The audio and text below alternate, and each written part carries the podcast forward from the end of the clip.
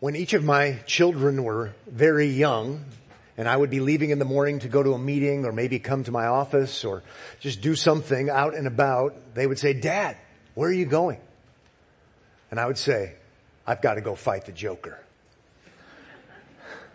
to a kid, I think I said it, and at least early on, the first time, they would cock their heads and look at me and wait, and then wait for me to smile, and then they would smile and understand it was all a joke. The reality was I was just going to do regular things. I was going to do ordinary things, meet with people, do my job, things like that. And what I would like to suggest to you is that when we do our regular things, our ordinary things, as Christians, it might actually be more helpful if we were thinking in terms of we're going to fight the Joker, but worse than fight the Joker. I want to say this because in Ephesians chapter 6, we see ordinary things, ordinary relationships. Uh, husbands and wives, parents and children, workers uh, and bosses, those kinds of regular, ordinary relationships that happen in our lives every day. I don't think the list is exhaustive. So we could, uh, it's just ordinary kind of stuff. So we could add school, I think, in principle. Uh, we can add sibling relationships in principle. Uh, the things we do, neighborhoods, neighborhood engagement, the ordinary things we do are talked about in Ephesians 6 and at the end of chapter 5. And then in Ephesians 6, he talks about spiritual warfare. And he talks about the need to put on the whole armor of God. I'm more and more convinced that the armor, the warfare stuff is not just an addendum. It's not just, uh, well, I had a little bit more space, so I figured I would uh, keep writing a little bit because this is important too.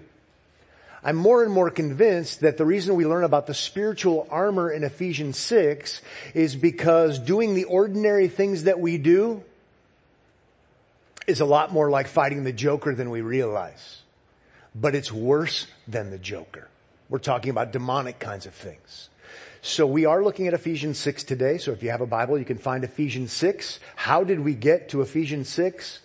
I don't really know. Um, we were studying the gospel according to Matthew back before the flood, a long time ago. And we're going to take a week off to look at Ephesians 1, and then it became Ephesians 2, and then Ephesians 3, and then we had a 30 year church anniversary, then your pastor got COVID, and here we are in Ephesians 6. I've learned enough to say, Lord willing, we're going to finish Ephesians today. So we've been looking at a chapter a week, 30,000 foot version of Ephesians so we can see the big picture. After all, it was written as a letter initially and there's a good, good place for looking at the details, a good place for looking at the big picture. We're in Ephesians 6 today. And if you're just joining us, glad you're here. Ephesians works like this. Three chapters of who God is, who you are, the gravity of sin, the awfulness of sin, the need for Christ, the greatness of Christ, the greatness of what it means to be reconciled to God through Christ. It is rich and wonderful and awesome. The Bible, even in those chapters, talks about God's grace lavished on us. It really doesn't, doesn't get much better. And then in Ephesians 5, excuse me, 4, 5, and 6, we have the therefore. We have the call for Christians, people who've experienced the greatness of 1, 2, and 3, to live like Christians. To, to over, to simplify one, two, and three, what it means to be united to Christ by faith. To receive Christ and all of His benefits, we want to say. It's, it's grand and glorious to be in Christ, united to Christ. And then in four, five, and six, we're called to live like we're united to Christ. We're called to live differently. Remember uh, in Ephesians 2, 8, and 9, which we know so well if we've been Christians very long, uh, that, that'd be a good way to summarize the first three chapters. And then Ephesians 2.10, I know it's in chapter 2, but it'd be a good way to summarize 4, 5, and 6. Christians are supposed to, wait for it, live like Christians. We don't try to live like Christians in order to become Christians. But because of what Christ has done for us, now we want to live in light of who He is and what He's done for us. We want to live a life of good works out of gratitude for what He's done. And this is what's so challenging for us. My biggest problem on planet Earth is not my salvation because it's been taken care of. My biggest problem on planet Earth is living like a Christian. It is really hard for me to live like a Christian. In fact, it's a battle to live like a Christian. In the ordinary. It's a spiritual battle we're gonna see to live like a Christian, and I know it's your biggest problem too. And so Paul, the apostle of Jesus Christ, is helping us to see what this can look like, how we can do this. I like Ephesians chapter 6 as well because it really toward the end stresses prayer. How in the world am I going to do this? This is hard. This is complicated. This is difficult. You don't know who, uh, who my friends are. You don't know who my boss is. You don't know who my workers are. You don't know who my spouse is. You don't know who my kids are. You don't know who my parents are. It's hard stuff. Warfare kind of stuff. So we're going to pray for wisdom. We're going to ask God for help to live for the glory of Christ because it's hard, but good and right. So we're going to jump in looking at these relationships and then we're going to move on to talk about the armor. But please, please, please be ready to see them as actually together. Okay, he starts by addressing children. Actually, he doesn't, but in chapter 6 verse 1 he addresses children. But we know in chapter 5 he's already addressed husbands and wives. So this relationship sampling is what's going on. Then he moves on to chapter 6 verse 1. If you look there with me, you'll see that it says, children, obey your parents in the Lord, for this is right. And every parent wants to say, amen. Now the first thing I want to do is actually take the verse apart a little bit for effect and let's take a portion of it out and reread it. Children obey your parents for this is right. Now that was a misreading of Ephesians 6.1, but it wasn't a misreading of reality. It would be true to say children should obey their parents. God would agree children should obey their parents. He says in the Lord because he's talking to those who profess faith in Christ. But this is a truism if, if there were no Christ, if there were no gospel, if there were no forgiveness, if there were no Christianity, it would, it would be true According to natural law, God's law, it would be true children should obey parents. It's logical, it's reasonable, it's rational. Uh, I have this kind of discussion with my kids. I don't want to say all the time. It's, it's right to obey your parents because we're your parents. And that might sound like a circular argument to them, but it's actually not. Okay? Uh, you, you, need to do what we say because we've been around the block and wisdom compared to foolishness and uh, we could give all kinds of rationale. I don't always do it, but sometimes I like to remind my kids because it costs on average in the 21st century $300,000 to raise a child. Obey your parents. And I have five of them. I want to know where all that money is. It's reasonable that you would obey me because I've provided for you, protected you. Uh, so grumbling and complaining uh, about, you know, whatever it is when they're out shopping, I had to tell my wife this week, remind them of what's true. Logical. There's no basis for it. It doesn't actually even make any sense. What does actually make sense is children should obey their parents. That's just, that's law. I would say to you, we should be thankful that salvation isn't dependent upon children obeying their parents.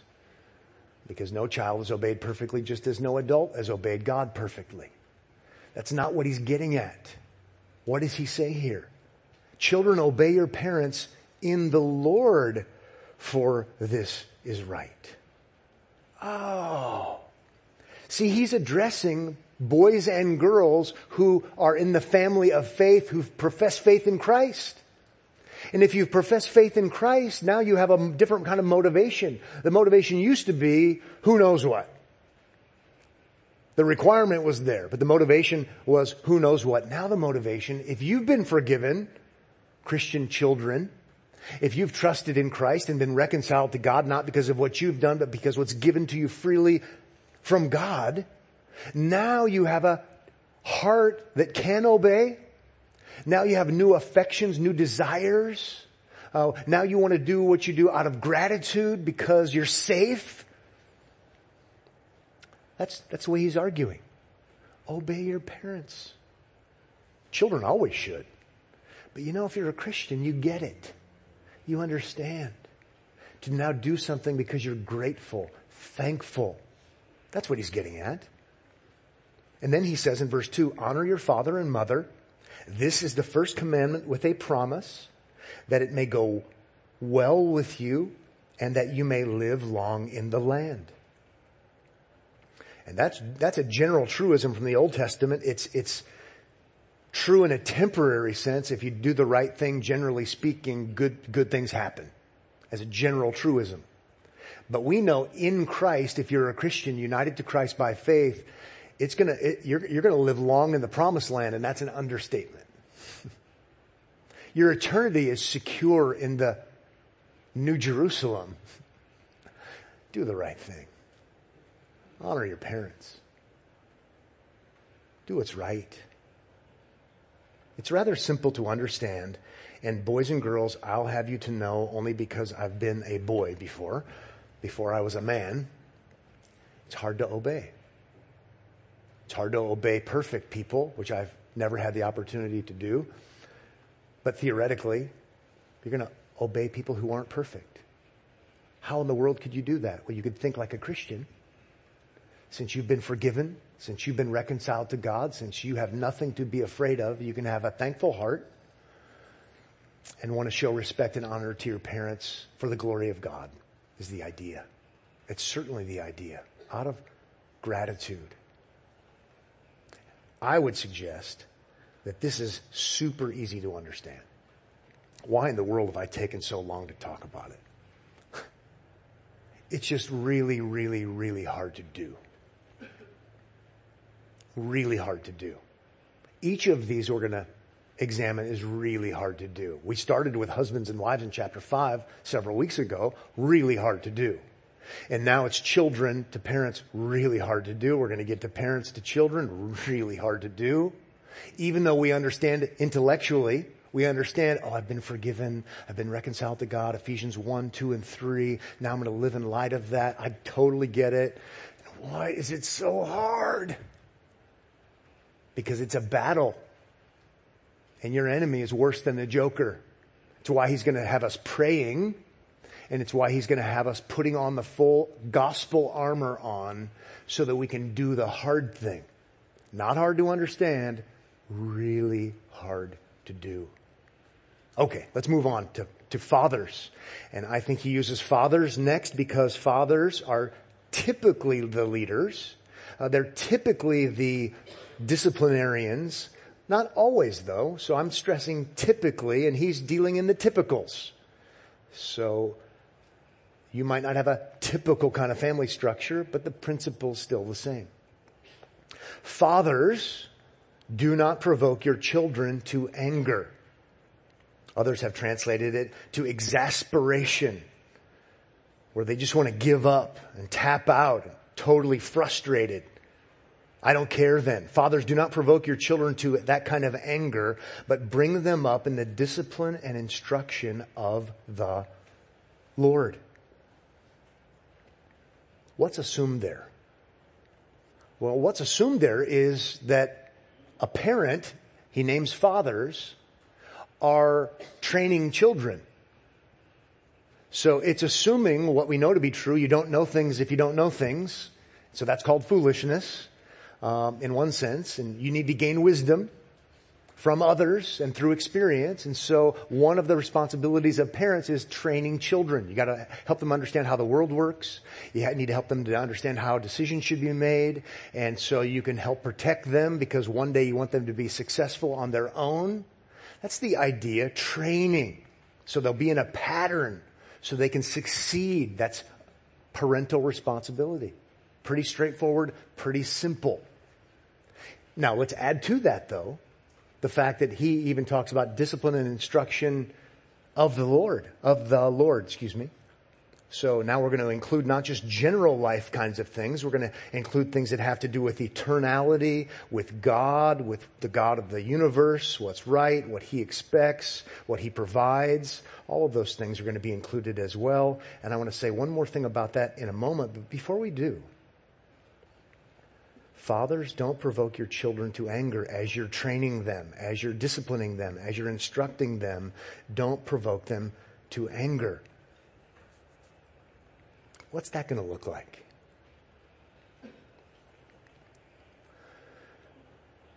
Well, maybe let's take the pressure off the dads for a minute. Um, I'm going to mix metaphors, which is dangerous, but let, us think about coaches for a moment. Um, a good coach wants to discipline the players. The, a good coach wants to help them understand how to not make mistakes. And if you make the same mistake, which is going to lead to us losing, you know what we're going to do in practice? We're going to run extra laps. Or something like that, because we want it ingrained in your mind. We're going to train you. And, and it might even seem like punishment because we're trying to train because the goal here is success. But a coach has to be careful because if you push too hard in certain ways without giving the right encouragement as to why we're doing it. You get it. It's complex. It's an art. But if you push too much, the parents are, uh, the parents, yeah, the parents, all right. The parents will come after you.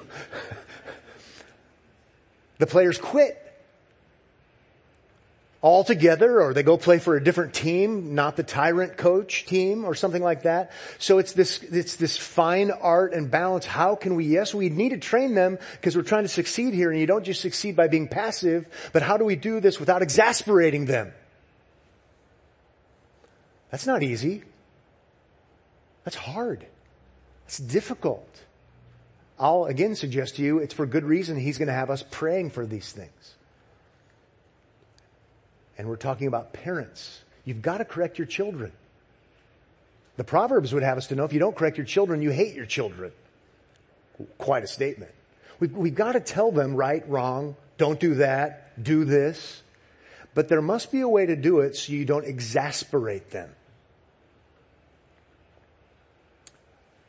And I think this is actually a truism because we can talk about unbelievers doing this, some successfully um, unbelieving coaches, to use that metaphor, metaphor, doing this, some quite successfully.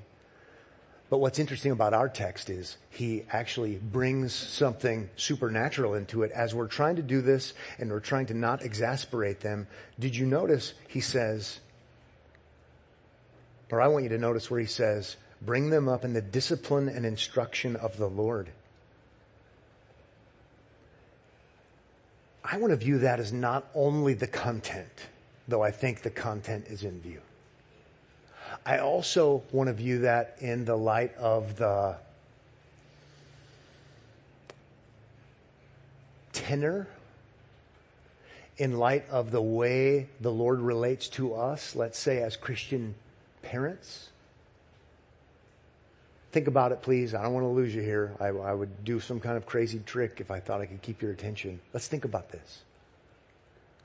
If you are a Christian, Mr. and Mrs. Parents, if you are a Christian, God has been gracious to you. God has been merciful to you. God has not given you what you deserve. Ephesians 1, 2, and 3.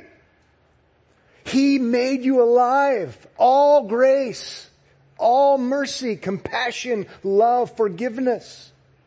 And now that you're a Christian, you don't cower in utter terror and fear because if you don't do things just right, then you are going to be condemned one day. No, you know the apostle Paul says elsewhere, no condemnation.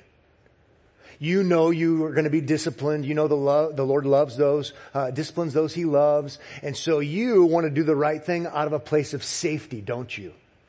You hear that here almost every week.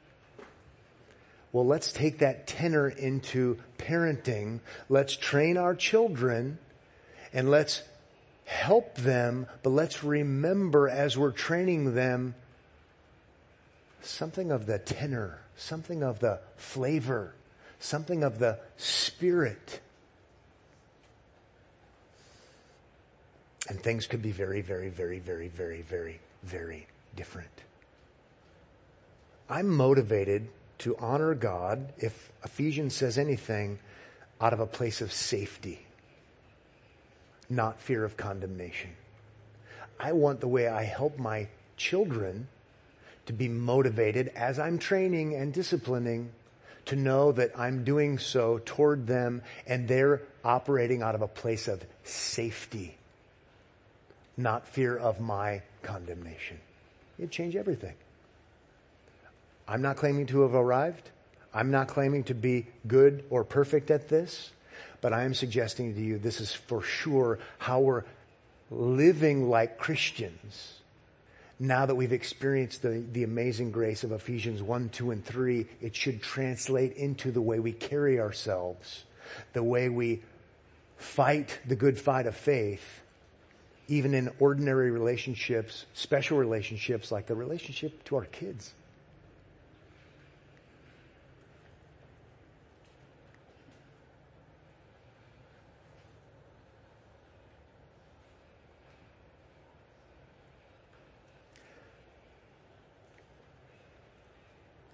Let's look at this differently. Let, us talk about some parent you know. No, let's not do that.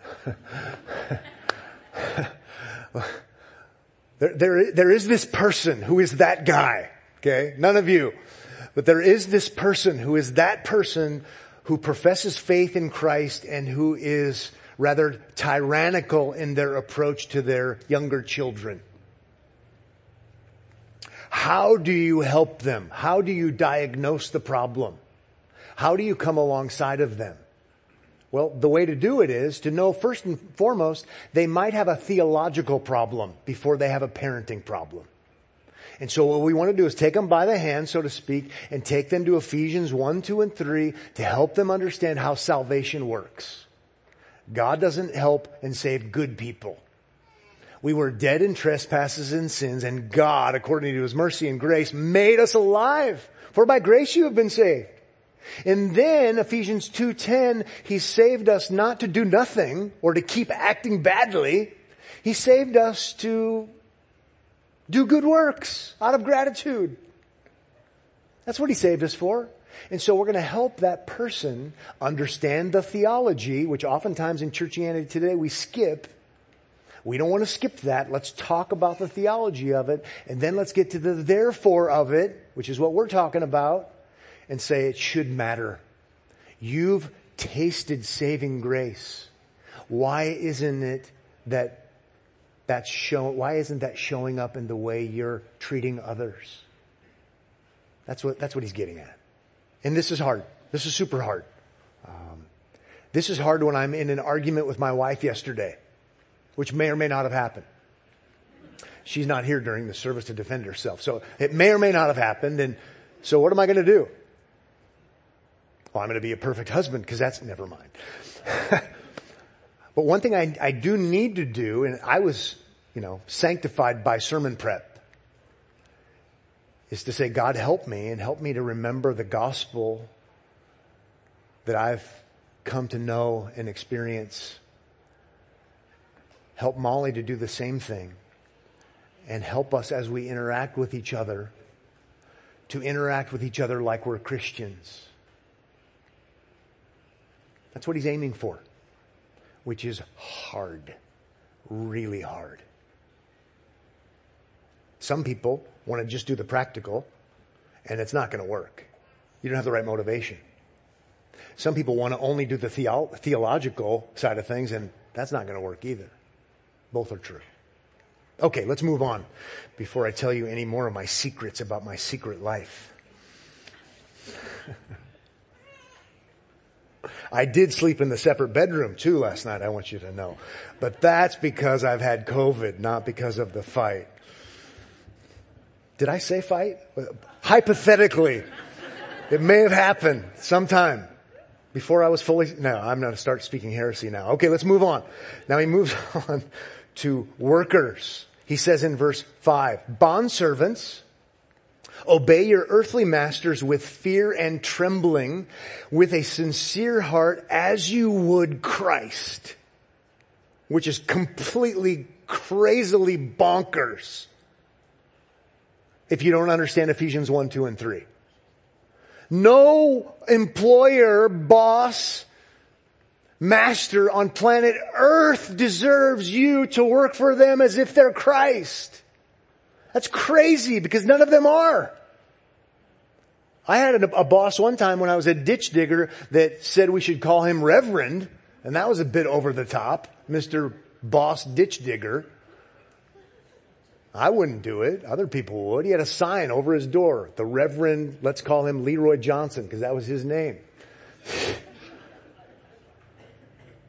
No, no, nobody deserves to be treated as if they're Christ because nobody is Christ. But, but what's not bonkers about this is he's appealing to you who are Christians because you've experienced the saving grace of God in Christ, that now you can work for somebody who is not Christ, and you can work for them in such a way that your Christian working is exemplary. It stands out. It causes people to say, what in the world?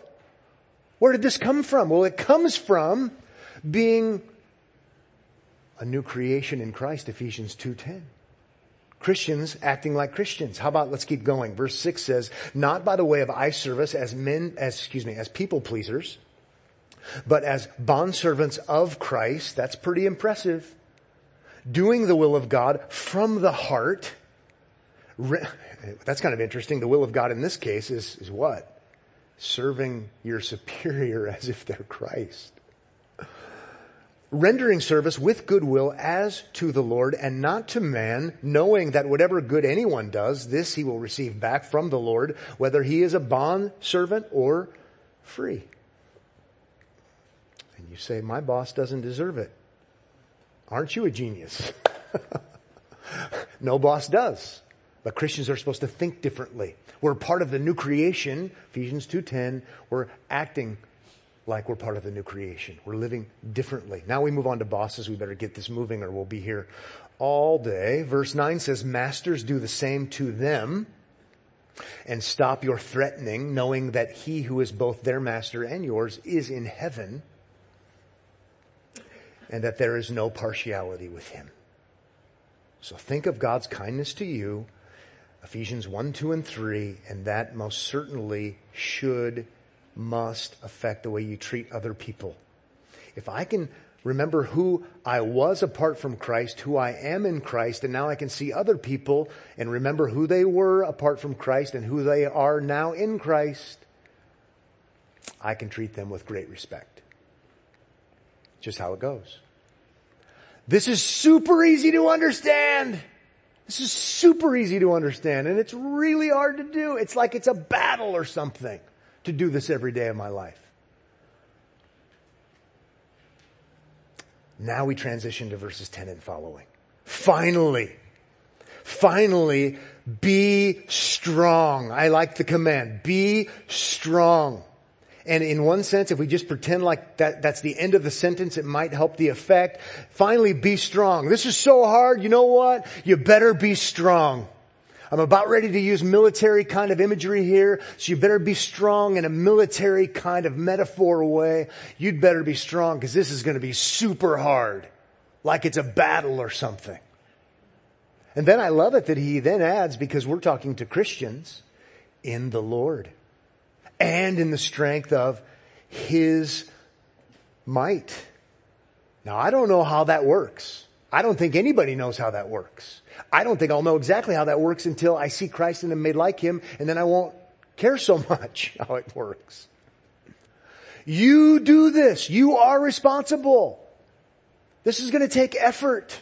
But you've got to know that actually you don't do this on your own strength because you're in Christ. And He's going to provide the necessary means of grace so that you can do this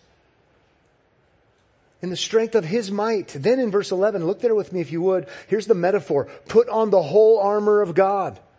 I say metaphor, word picture. Nobody thinks that's literal. You, you don't become a Christian, get baptized, and then they take you to the back room for your armor fitting. Oh, looks like you're going to need a medium breastplate. And, uh, that's not the idea, but, but it's a great image. Because now that you're a Christian by grace alone, through faith alone, in Christ alone, it's like you're in a battle or something to live like a Christian. And so you, you're going to have this armor that you're going to put on in order to stand in order to not retreat, in order to not fall down and fail and be defeated. Put on the whole armor of God. So isn't that interesting? You be strong, but notice it's in the Lord, it's the strength of his might. Okay, and notice also it's the armor of God that you may be able to stand. He's going to keep using that kind of image. Stand, stand, withstand against the schemes of the devil. Remember chapter 2 verse 2, you used to be enslaved to the devil. And now you stand against him in his ways. You're a traitor of sorts. No wonder he's so mad. Now what might the, let me ask you this. What might the schemes of the devil be? Oh, sounds dark. Sounds like something that people should write Christian fiction books about. And maybe pretend like they're not fiction. The schemes of the devil. Oh, it sounds bad, sounds demonic because it is. What are they? I think maybe we need to go to a seminar to find out. I think maybe you just need to make a donation at the bottom of the screen to find out. Or maybe you need to buy my book because I've got the secrets as to find out the schemes of the devil. And apart from them, you'll never know. Okay, I kid. If you're new here, I'm not very good at, at joking. That was a joke, okay? I think we waste our time wondering, hmm, schemes of the devil, darkness. Wonder what those are. I think it's right, right under our nose. What's he been talking about? Who, one, two, and three, who God is, who you are apart from Christ, who you are in Christ, what it means to be in Christ, and, and how great and glorious it is. He's been talking about that. Things Satan wouldn't want you to know. And not only that, then he talks about now that you're in Christ, summarizing one, two, and three, now four, five, and six, you should live like you're in Christ. And you should live like you're in Christ in the ordinary things of life. With your kids, if you have kids, with your spouse, if you have a spouse, with your boss, if you have a boss, with your workers, if you have workers, and I think it's just a sampling with your fellow students, if you have fellow students. You get the idea. You get the idea. It's a battle. It's a fight to get along. It's a fight to act Christianly. We know that it's right, but we don't do a very good job of it. it I'm going to suggest to you, I wouldn't base my salvation on this, but that's actually what the schemes of the devil are. To either have you not know what it means to be in Christ or to not have you living for the glory of Christ in your everyday relationships. Kids, I'm going to fight the Joker today. He's worse than the Joker. He's worse than the Joker. Spiritual warfare, spiritual battle. Put on the whole armor of God. You may be able to stand against the schemes of the devil. The devil wants me to stay mad at my wife. The devil wants my wife to stay mad at me. The devil wants my wife to forget how the gospel works. The devil wants my wife to demand that I be perfect before she show me love and respect and you get the idea? That's demonic. As one example. Verse 12 says, For we do not wrestle against flesh and blood I'd suggest to you, as we're trying to understand who Christ is and who we are in Christ, and as we're trying to live the Christian life, this wrestle, this struggle that is ours, we're not wrestling against flesh and blood, but against the rulers, against the authorities, against the cosmic powers over this present darkness, against the spiritual forces of evil in the heavenly places. So in other words, as you're doing the ordinary stuff and it's a real struggle, you need to know that the reason it's a real struggle is there's more than meets the eye. It's amidst the ordinary stuff, but there's something extraordinary happening, happening in the midst of the ordinary. And how all it works, I don't know. Verse 13, we better keep going. Therefore take up the whole armor of God. You better be ready. You better prepare yourself that you may be able to withstand. So he has stand, now withstand in the evil day. And having done all, to stand firm, cue the Hans Zimmer background music, right? This is intense. This is a massive battle that's dangerous and difficult. And he's going to talk about the whole armor of God. And before we actually get to it, I think it's rather interesting. I'm not the first one to take notice of it. But in Isaiah, you have Yahweh with battle armor for battle. The one true and living God, Yahweh. You also have his Messiah in Isaiah. So it's Isaiah 59 and then Isaiah 11, who also has armor for battle. And I think we, other people say, well, isn't it interesting that the Isaiah text look a lot like the armor that's here? Yeah, isn't that interesting? And isn't it interesting that if we're united to Messiah by faith, we have his armor to do this. Victory is sure, but a battle is real. Now, what's the armor look like? This is going to be 14, 15, 16, and 17. And I'm just going to show my cards now. I'll go fast, I promise. I think each of the components of armor are different ways of saying the gospel. And I realize this might be a little bit of an Awana Sunday School VBS spoiler.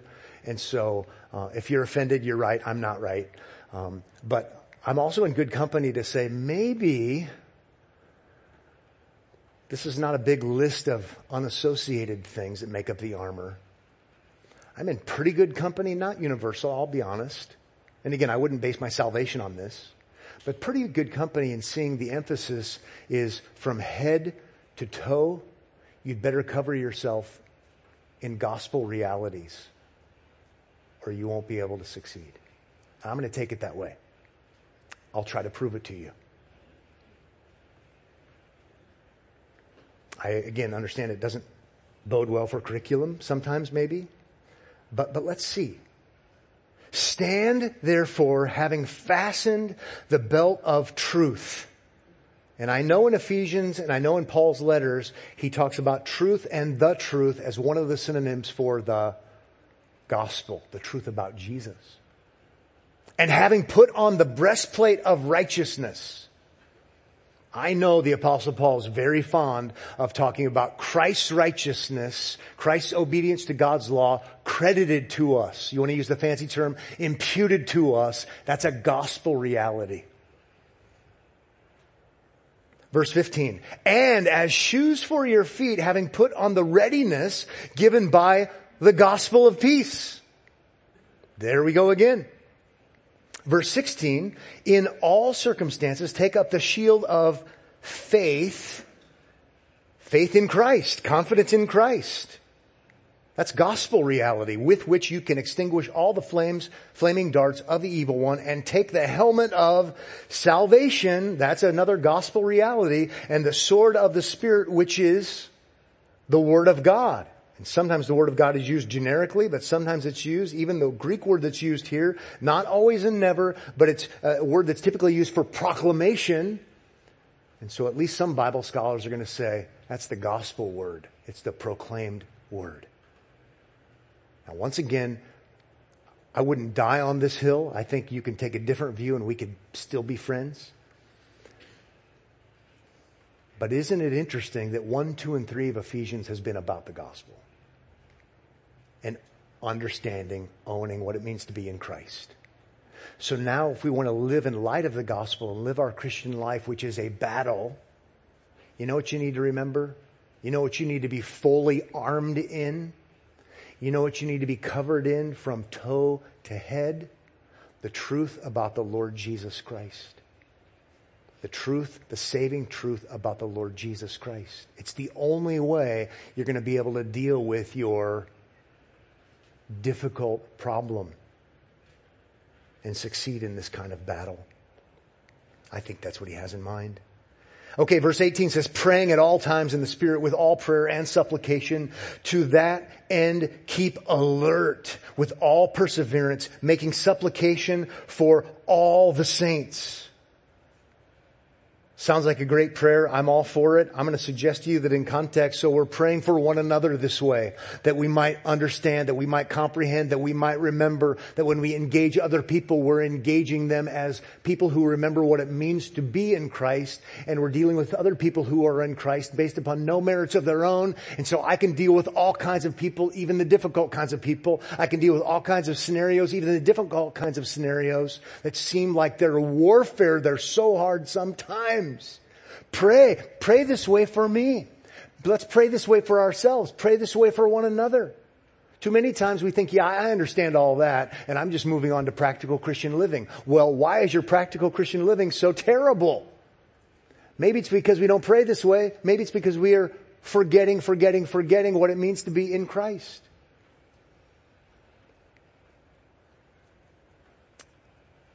I, I, really appreciate the writing ministry of Jerry Bridges. He's in heaven now. But one book he wrote, The Pursuit of Holiness, sold millions of copies. I read it as a brand new Christian. Interestingly enough, Jerry Bridges went on late, because it's all about you gotta do this and you gotta do this and you gotta do this and you gotta do this, and they were all true biblical things, but Jerry Bridges went on to say later in his life, and he went on to lecture about the chapter he wished he would have written because in hindsight, it wasn't grounded explicitly, settledly, if you will, in the grand realities of the gospel. And so it led to a lot of confusion about doing the right thing, but divorced from the right resource. And I think that's wise of him to do that. Okay, wrapping it up, here it is. And pray also for me that the words may be given to me in opening my mouth boldly to proclaim the mystery of the gospel. Who do you think the apostle Paul wants to preach the gospel to? Unbelievers or believers? Yes is the answer to that question. Yes is the answer to that question. He wants unbelievers to be converted, but he also wants believers to live like believers for which I am an ambassador in chains that I may declare it boldly as I ought to speak so that you also may know how I am and what I am doing. Tychicus, the beloved brother and faithful minister in the Lord will tell you everything. I have sent him to you for this very purpose that you may know how we are and that we may encourage your hearts. Peace be with the brothers love with faith from God the Father and the Lord Jesus Christ. Grace be with all who love our Lord Jesus Christ with love incorruptible. Father, thank you for this morning. Thank you for this jet tour, so to speak, of Ephesians. We're grateful. Help us to, as the apostle Paul would say elsewhere, remember Jesus Christ risen from the dead, and may that very reality cause us to live differently so I pray for those who are here, for the men and women and for the boys and girls, that we would in fact be thinking properly about ourselves and Christ and salvation and mercy and reconciliation, and that it would have an effect on the way that we think and the way that we carry ourselves and the way that we interact with other people. For the glory of Christ, we pray. Amen.